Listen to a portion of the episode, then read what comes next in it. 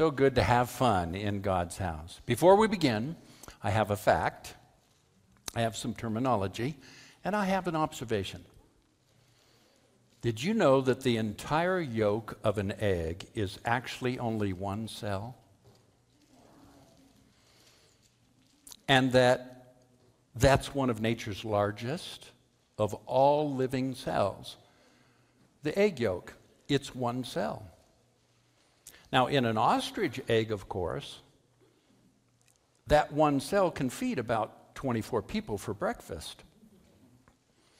And it's probably the largest cell that nature manufactures, which is that ostrich egg, and delicious too. Apparently, you've, you've had ostrich.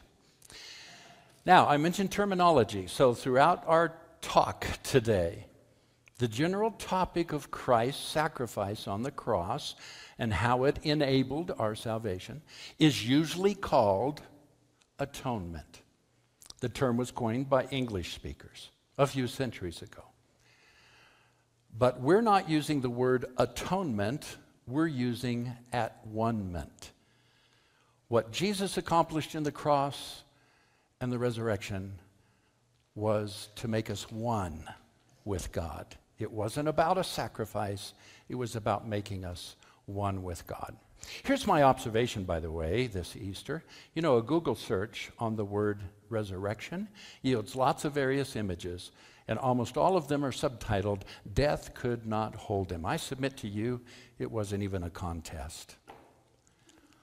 It wasn't a contest. Not only could death not hold him, but he rose out of the grave completely victorious without a contest for you and for me, and we'll talk about that. I wonder, have you seen this television ad? When you die, are you going to heaven or not? You can know for sure. Heaven or not. Dot net. So I, I, I grew up in a Southern Baptist church my dad required attendance. And whenever Billy Graham had a crusade broadcast on television, it was required viewing for that night, nothing else. I received Jesus as Savior, or got saved, when I turned 10, not understanding its significance or any of the terminology involved, but only that I was responding to the preacher's invitation to give my life to Christ to give up sinful behaviors, behaviors and to not go to hell. I didn't want to go to hell. At 14, I rededicated my life to Jesus in a revival meeting, attendance required there as well. Subsequently, I began attending a large, charismatic, full gospel church where I learned the magnitude of living a legalistic style of Christianity, ruled by the fear of wrong thoughts, sinful behavior, and every watchful eye of abusive leaders in a system in that church known as shepherding. Now, as a Protestant, which most of us would declare ourselves, as a Protestant, at least before daring to open and elevate my reading, here was my understanding of how to get saved and it was absolute. We are sinful and separated from God's presence. He is holy. Sin offends him, it makes him angry, provokes his wrath and judgment. There's a penalty. And because of our sins, we humans owe an immeasurable debt to God, one we could never repay. This plight, if left unresolved by the time of our death, will result in us being damned by God to eternal conscious torment called hell. How am I doing so far? Am I describing what you most likely grew up with in Western evangelical Protestantism? But because God loves us, He developed a plan.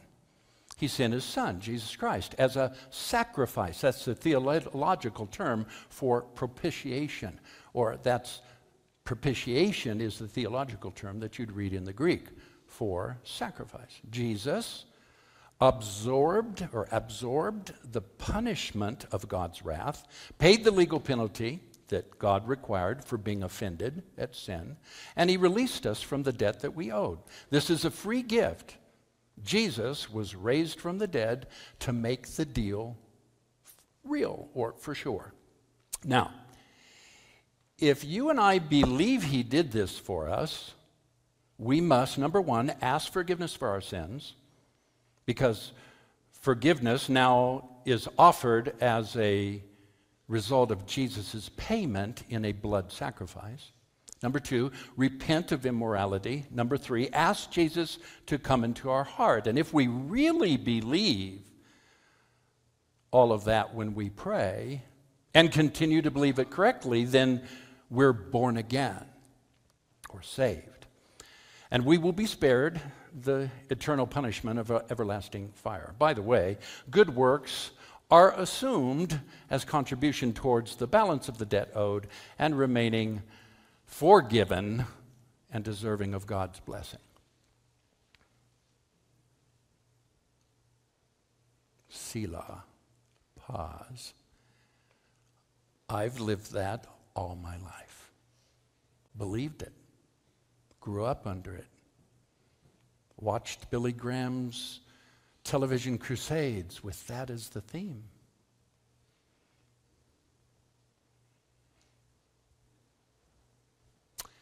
Did you know that for the first 1100 years of the early church, and still to this day, Orthodox Christians, especially believers largely in the eastern half of the world, have never believed this about the death and the burial of Jesus Christ? N.T. Wright, famous author and theologian, still alive, said this regarding this shift away from what the early church believed for the first 1100 years and what we now believe in the evangelical West. He said, it's, it's as though God so loved the world that he gave his son, has become God so hated the world that he killed his son. So, why was Jesus crucified? Before we can address this amazing event, and the amazing event of the resurrection, we have to address the subject of the crucifixion. Now, it's widely held by most evangelical Protestants yeah, and even non believers, non Christ followers in the West that Jesus was crucified. Number one, to forgive, forgive us of our sins, and number two, so that we could go to heaven. Ask the average person, why did Jesus come? They'll tell you, to forgive my sins. Anything else, like does it affect afterlife? Oh, yeah, to, so I could go to heaven. Now, let's work our way backwards through these two things. So, first, I'm going to take the belief that Jesus died so that we can go to heaven. This idea isn't really found in the Gospels. And you know what I'm speaking of Matthew, Mark, Luke, and John, four Gospels. N.T. Wright says again, Quote Most Western forms of Christianity, Catholic and Protestant, liberal and conservative, have assumed that the ultimate aim of being a Christian is, as the phrase goes, to go to heaven when you die. In terms of God and ourselves, God is in His domain, and we hope to go to be with Him one day. But the message of the Bible is that God, the Creator, longs to come and make His home with His people. The final scene of the Bible is not, despite the powerful portrayal in med- medieval mystery plays and so on, a matter of saved souls going to heaven, but rather a new Jerusalem coming down from heaven to earth so that the dwelling of God can be with humans.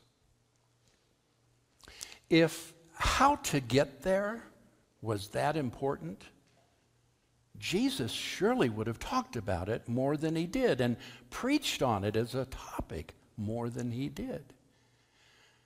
Only 19 times in the four Gospels did Jesus refer to heaven, and when he did, he was referring to it as my Father in heaven. For instance, the Lord's Prayer, when Jesus taught us to pray, Our Father who art in heaven. That would be one of the 19 instances. Five times he referred to heaven as a place of reward, treasure, and joy.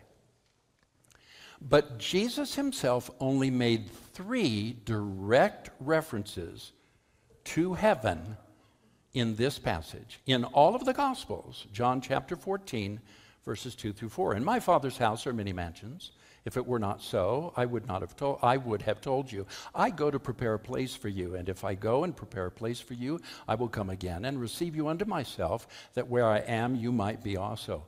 And where, whither I go you know, and the way you know.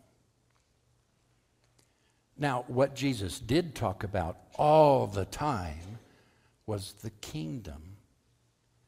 This is the primary theme of the Gospels and the entire New Testament, really. The kingdom equals bringing heaven to earth and joining them as one in the person of Jesus Christ. Watch this.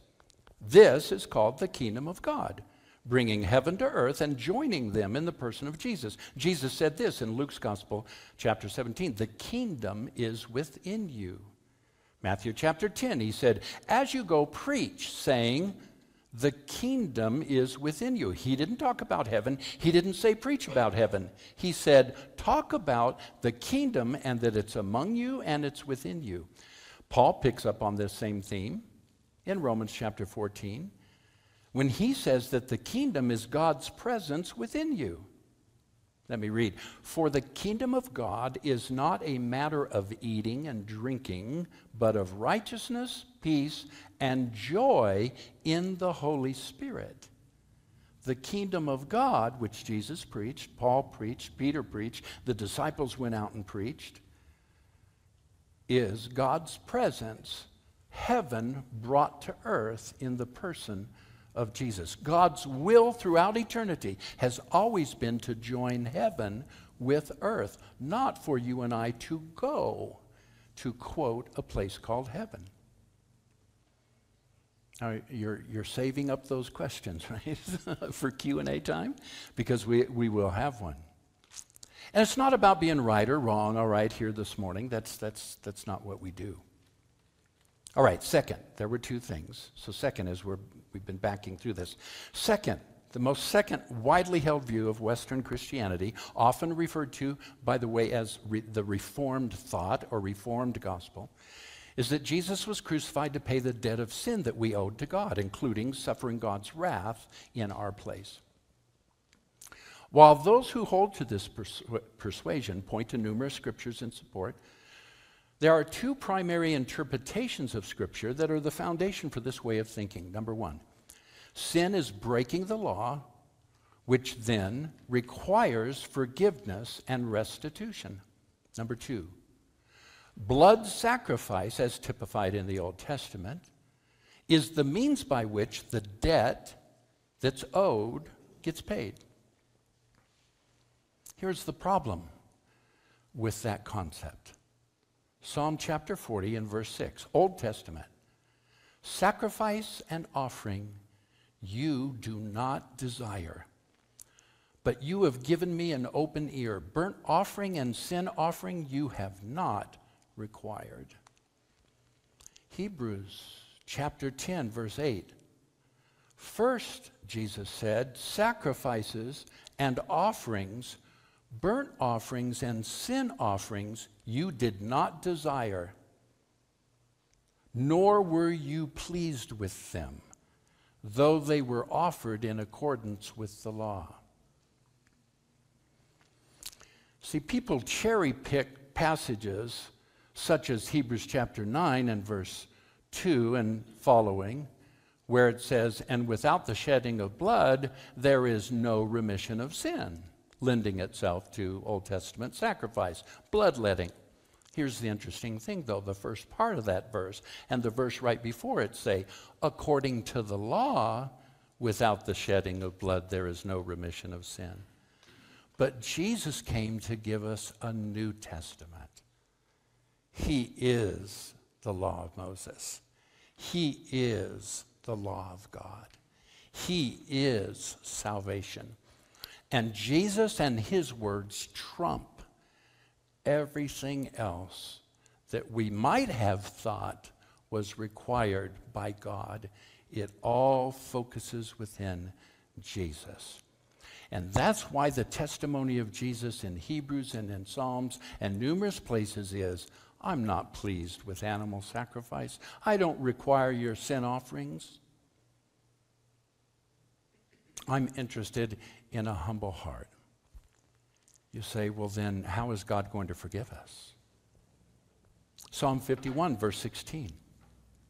For you have no delight in sacrifice. If I were to give a burnt offering, you would not be pleased. Right? Is it possible that God for, could forgive us just because of mercy? Just because of his love?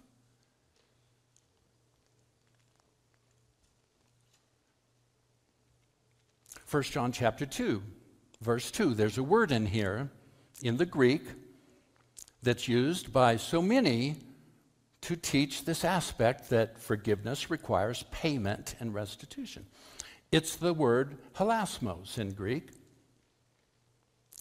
In other words, propitiation, a sacrifice for our sins. And there's several scriptures which speak of this in the New Testament that Jesus was the propitiation for our sins.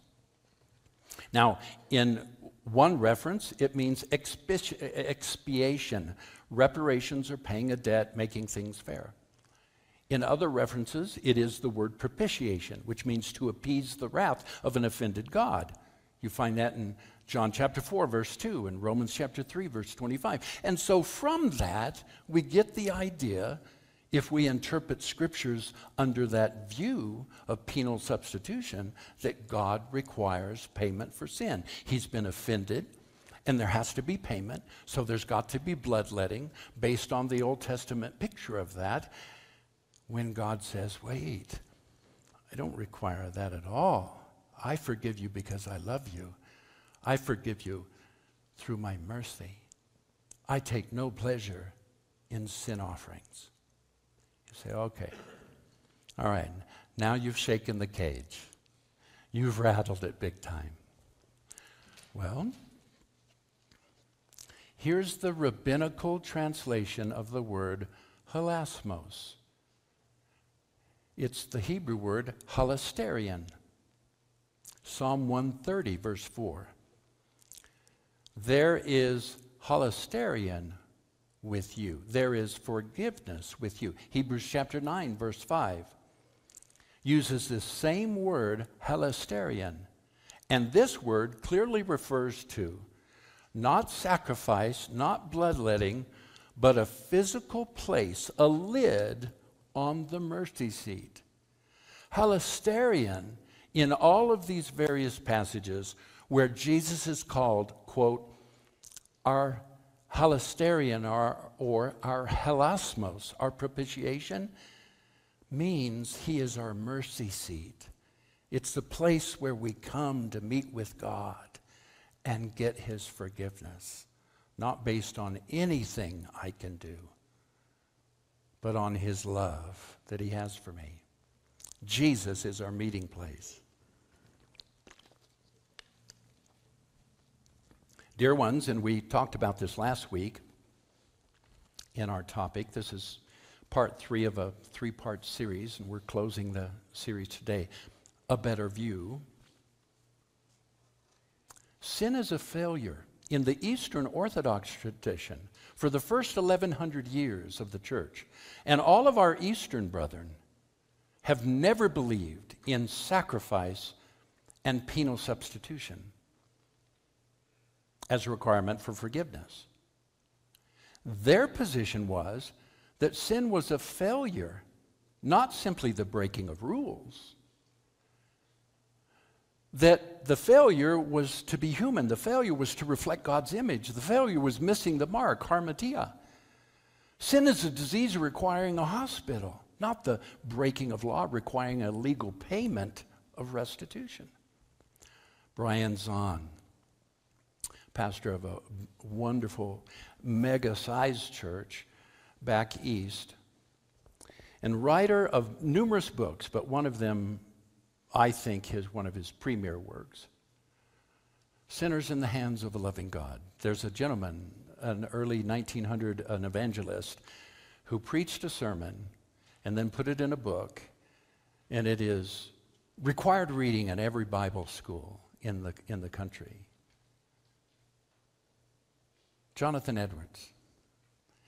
And the sermon was titled Sinners in the Hands of a Wrathful God. He even describes holding how that God will hold sinners over the fires of hell and let them burn in this sermon. well, yes, sinners, God, get them. So Brian wrote a response to that in his book called Sinners in the Hands of a Loving God. I quote, the cross is not what God inflicts upon Christ in order to forgive. The cross is what God endures in Christ as he forgives. Okay, resurrection. Having laid that groundwork of why Jesus died, why did he have to be crucified? Let's talk about after he hung on the cross and resurrection. You see, the gospel, the four gospels, are all about victory. Paul highlights this in Colossians chapter 2. He disarmed the principalities and powers. This is the gospel that they preached. I'll have it on the screen. And when you were dead in trespasses and un- the uncircumcision of your flesh, God made you alive with him when he forgave us of all of our trespasses. Notice, he forgave you of all of his trespasses, erasing the record that stood against you with its legal demands. He set this aside, nailing it to the cross. And he disarmed the rulers and authorities and made a public example of them, triumphing over them in it. He picks up on this same theme. In 1 Corinthians chapter 2, Paul says that the rulers of that age, had they understood what Jesus was going to pull off when he went down into hell, would not have crucified Jesus. Because you see, what Jesus did on the cross when he died was he went down into hell and death and he robbed it of its power. He destroyed the power of death through his death. And you can read it for yourself. It's in 1 Corinthians chapter 2.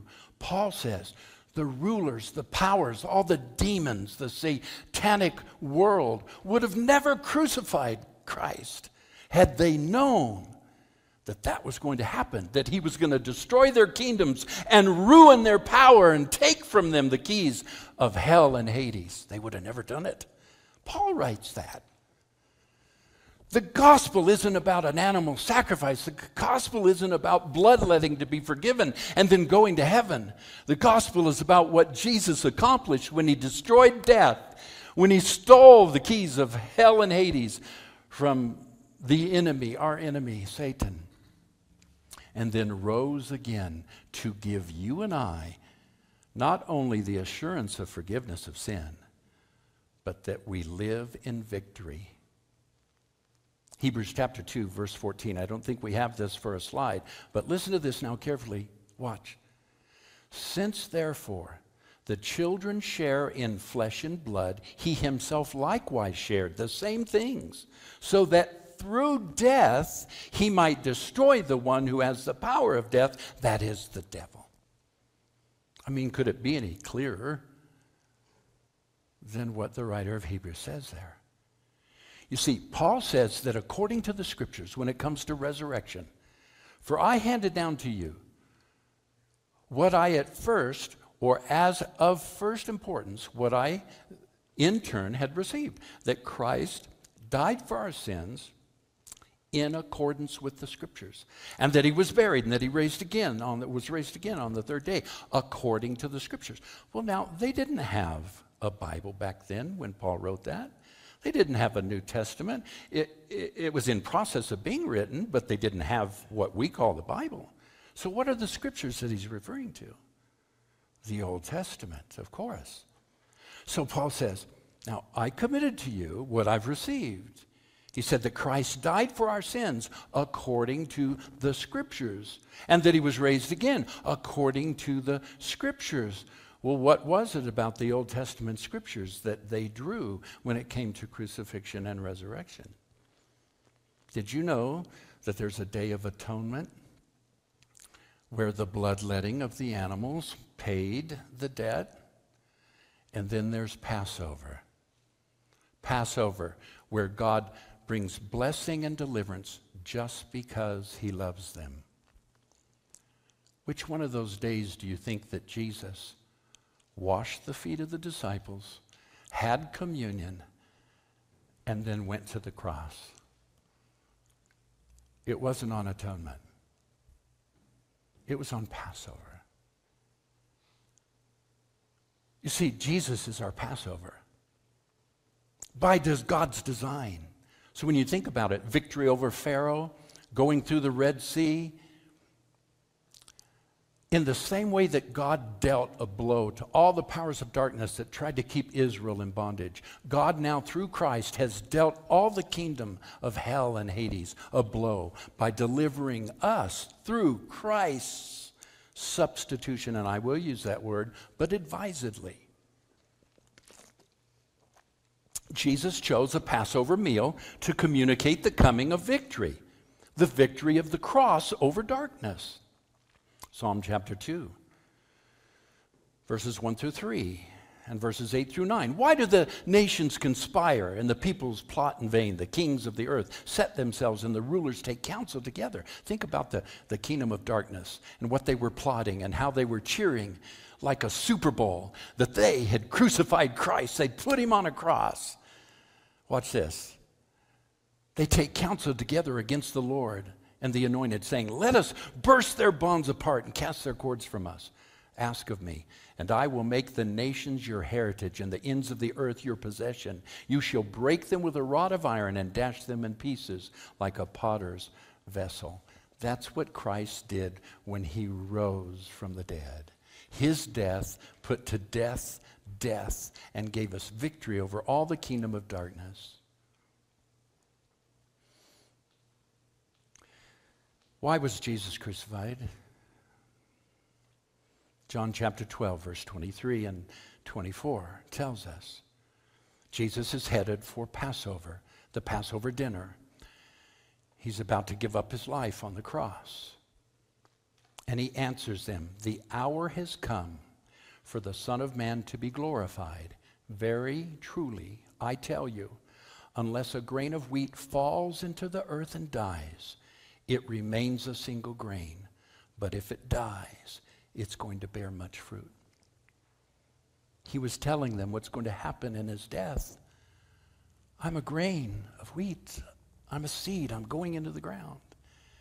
And after I come out of the ground, guess what? There's going to be a bunch of fruit. Have you ever called somebody a fruit or a nut? It's actually scriptural. Oh, come on. That was a good place to at least smile. I mean, you don't, you know, it's Easter. Hey. John chapter 12, following couple of verses, watch 31 and 32. Now is the judgment of this world. He's not talking about people, he's talking about the cosmos. He's talking about rulers of darkness. Now is the judgment of this world. Now the ruler of this world will be driven out. And when I am lifted up from the earth, I will draw all people unto me.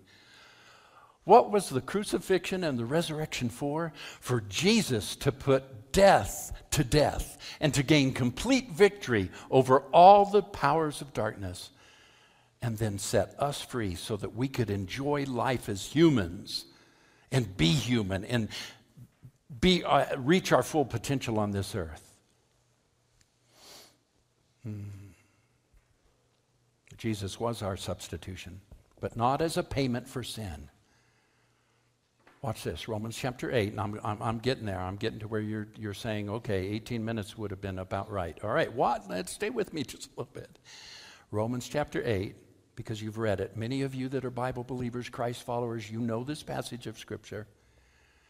Romans chapter 8, therefore, there is therefore now no judgment, condemnation for those who are in Messiah Jesus that's not a condition, that's a consequence. He's, he's declaring what humanity now enjoys because of the death and resurrection of Jesus. Paul writes, because God has sent his own Son in the likeness of sinful flesh. And as a sin offering, and right there in the flesh, he condemned sin in the flesh. Definitely, this is penal. But there's no condemnation because God condemned the sin. And it's definitely substitutionary because God condemned sin. And, and sin has been condemned in the death and the representation of the Messiah, so that there is no condemnation for you and me. Jesus took that and condemned it. Now, notice these two things. He doesn't say that God condemned Jesus, he says that God condemns sin in the flesh, in the body of Jesus. Secondly, here as in Galatians chapter 3, for instance, the result is so that we can be forever forgiven forever and not go to heaven because heaven isn't even mentioned here or in Galatians 3. The purpose of Christ putting sin to death in his flesh is so that humans can be remade by the Holy Spirit ahead of their ultimate remaking in the resurrection. And as in Revelation, they can play their parts in the new creation of God. It is called the victory of Easter. There is no more precious day. There is no more precious event. And thank you for coming out. Thank you for listening and watching on Celebration Sunday, where we celebrate Easter. I hope now and forever you will always see Easter not as a payment of penalty and bloodletting and then going to heaven, but that you will see it as God destroying the powers of darkness, taking complete victory over them, and giving that to you and me. And we enjoy forgiveness just because God loves us. That is good news.